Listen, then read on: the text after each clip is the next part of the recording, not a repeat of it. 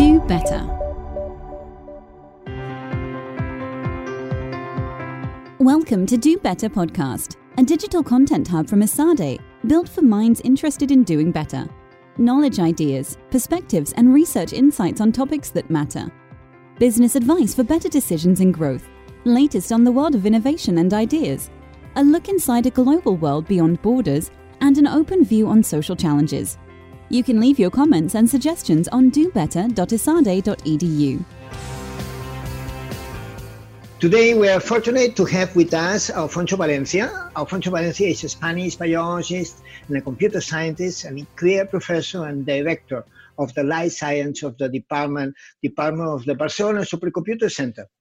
There, he is working in a number of COVID projects, including the collaboration in the one in the generation of the vaccine his curriculum is truly impressive, with more than 60,000 citations, more than 400 papers, among them Nature, Nature Genetics, Nature Immunology, Bioinformatics, Protein Science, but also in the computer science area like mm, IAE, IEEE Intelligent Systems, IEEE ACM, transactions in, in computational biology, etc. Professor Valencia has not only a, a remarkable CV, in 1994, he formed the protein design group at the Spanish National Center of Biotechnology, and from 2015 to 2018 was the president of the International Society for Computational Biology, and since then is the leading life research is in the leading life research center in Barcelona, in the Barcelona Supercomputing Center. Uh, Professor Valencia, it's an honor for us to have you with us. Thank you. Thank you. We are so happy and that you have a bit of time for a podcast in Esade. We know that you're doing a fantastic new project. What can you tell us about it? Well, vaccines are, are, are you know, the holy grail of our, our time, no? Finding a vaccine against the COVID-19 uh, epidemic. So we are part of a large European consortium uh, trying to find a vaccine and uh, working for that. Obviously, we do the computational part, the, the prediction of the antigenic site, the initial modeling that is required for finding uh, for for start the design of the vaccine, and then that goes into cycles of experiments and, and more computing and uh, running. There will be many, uh, you know, there are many of these uh, projects running in the world. It's a big collaborative effort. Hopefully, we'll have not one vaccine, we have a number of vaccines ready on time if there is a next, uh, there is a, a, second wave or if there, for the next epidemic. There is also a lot of pressure on, the, on having a, mach- a vaccine fast on, on the timeline. And uh, what is your view on that? Is modeling with supercomputers going to make the vaccine faster? Is uh, pushing this timeline closer, or what do you think? No, the timelines. I mean, science uh, doesn't have a given answer in a given time. Science is about trial and error, so we cannot say Uh, how successful we are going to be.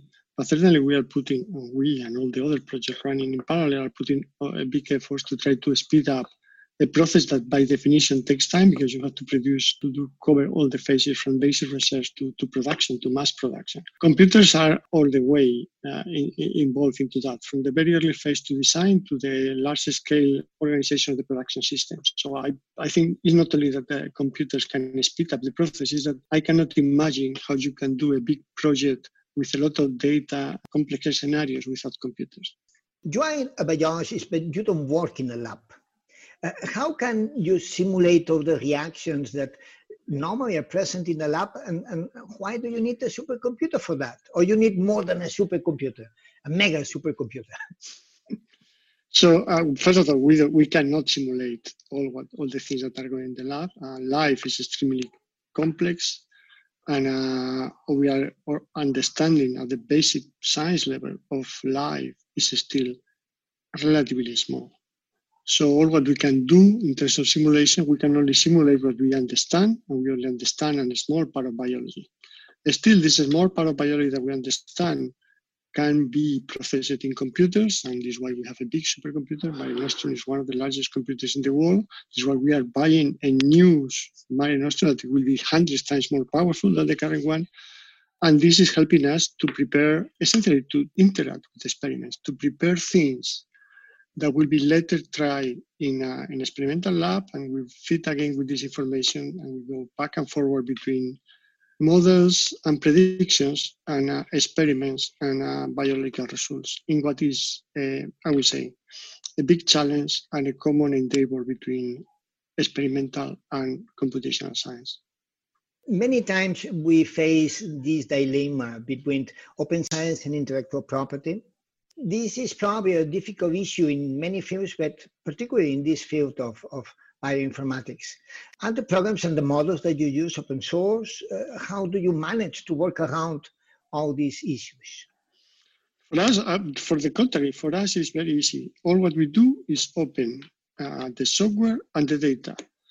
This is our area is very much inspired by the Human Genome Project, and uh, from the very beginning, unfortunately, this has been driven to a completely open collaborative science. So all the sequences, all the large scale sequencing that goes in around the world is making the, obviously with the appropriate restriction respect to ethical issues, uh, you need to ask permission, but all the information is open and accessible. And all the software that we produce, I'm the editor of the main journal in the field, and all the software that we publish has to be accessible and completely open. So for, for us, it's not much of a dilemma. We just do everything open. Uh, your team is a public consortium. Organizing all this must be complicated and probably a little bit more in Spain. Uh, what is your experience? What is your view of these private-public collaborations? And uh, we know that you are a member of the scientific advisory board of the IMI and the EU pharma companies in consortium. And what is your view from this point of view? My view is that we, uh, the, the, the problems that we are facing are such a big problems of a, such a big dimension that we need to put together all the resources that we have. We know that in the area of medicine, uh, new drugs, pharma companies are the only ones that can really produce new drugs in a sensible way. I mean, there are small initiatives that are very interesting in the research lab. This can also be done, but at the end of the day, the production of drugs is extremely expensive. So we need the collaboration. It's not only the price, so it's, it's the commercialization, is the expertise, is the big uh, high throughput technologies. So in this area, I think it's essential, and this is why the, the European Initiative for New Medicaments, the IMI, has been working for years, I would say in a very successful way, putting together public and private resources. A little bit the same thing is in the area of IT technologies. The big uh, IT companies are the ones that have the capacity to produce uh, big scale computers like Mare Nostrum. So we need the computers, but we need the collaboration. And this collaboration has to be set in a fair basis, meaning that we have to produce something that is good not only for the companies, but is good for the society in general. I think that maintaining the equilibrium between the right balance between the profit of the companies that are part of the society and the societal benefits and do this in a completely open and transparent way is very much the way forward, the way in which science and technology is moving these days. Now we also have a lot of talk about tracing apps, and then in tracing apps we have this tension between uh, having enough data to make it useful, at least 60, 70%, mm. and privacy. Uh, we don't have enough data, it's not effective, but also we have to maintain privacy. What is your view of that? What do you think? Did Asian countries did it better than we are doing, or it's better to let everybody to opt in? This is becoming an interesting and very controversial First of all, looking into the future, I cannot imagine a future in which uh, we have another epidemic and we cannot benefit from all the technology around mobile phones, positioning, uh, communications. Now we can discuss if it's right the technology to use now, is ready now, is not ready now, uh, what are the problems. But in 10 years, it's difficult to imagine a world in which there will be no benefit from this technology. So I think that we better start learning how to use it because it's going to be there because it's very powerful. Second, there is uh, there are all this effort to trace cases. We need to trace cases where there are human teams doing that. I can imagine that the human teams will benefit a lot from being able to trace the contacts that cannot be traced by humans. Contacts in a, in the past. You cannot do this. A human cannot remember all that. So you need something else. I don't see why we cannot benefit from this technology. My second controversial point is that now we are going very likely, at least in Europe, for this what is called a decentralized uh, system. A decentralized system means that the government has no idea, no control, no data.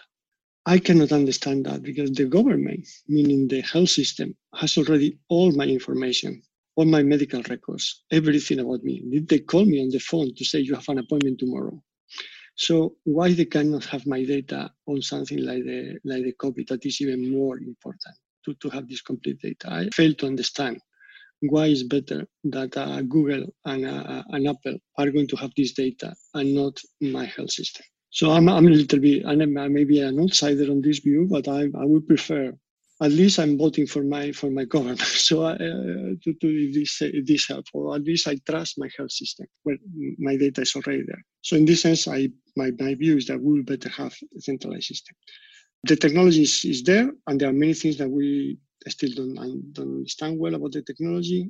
We are managing these numbers of 60, 70% of people using the app. We just published a paper trying to understand where this number is coming from because it's not very clear which number is coming from and what are the conditions for this number. So I think there are many interesting scientific and technical questions that we still have to find out, but we better find out soon because we need to use additional technologies if we want to be able to really trace contacts what can we do to promote this science associated not only to this immediate thing, but also to this long-term vision? I think that, you know, obviously I understand in a sense this social push for having uh, benefits uh, as, as, as soon as possible, and even more in these days of, uh, of the COVID-19. At the same time, we know that this is, this is uh, something that happened now, but we want to build the basis. It wouldn't have invested in understanding better the viruses and the ecosystems and uh, the transmission and the physiology, we will be in a better position right now. We don't understand now. We now we realize that we don't understand some of the basis. How we are going to build a vaccine if we don't understand some of the molecular basis. So we are we are facing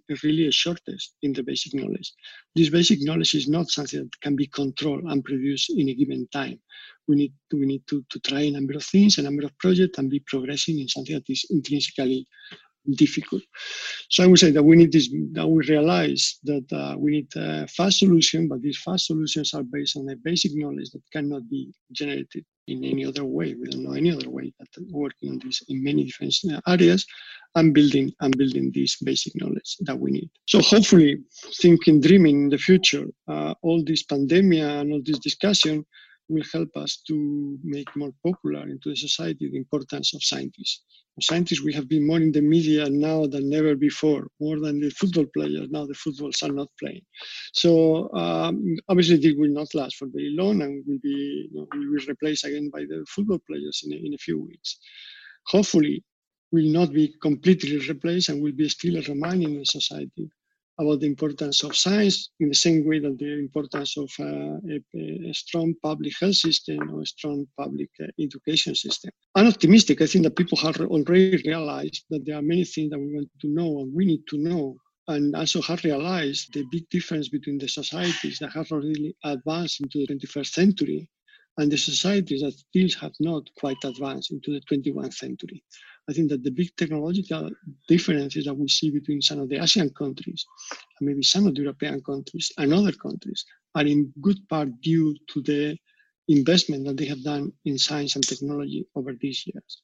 It's not impossible. They have done this in a very short time. So it's not that we are lost. We still can do it, but we need a, a really a decided step forward considering size not only the nice accumulation of knowledge, but something that is essential for, for, for things like the, the, the epidemics, but also essential for building a society built in knowledge.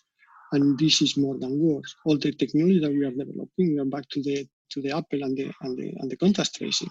All the technology behind the cell phones is based in first in, in basic knowledge, then in technological development, and then this is producing the company that are the largest companies in the world today. So I think that the path, the path is there. Other countries have done it. They have done it in a very long, long time. So all the elements are there, and I just hope, dreaming, that the society will learn from all this and take this step forward. So let's hope it. Thank you very much, Alfonso. Thank you very much again for being with us these moments and these minutes. We know that you have a really busy schedule.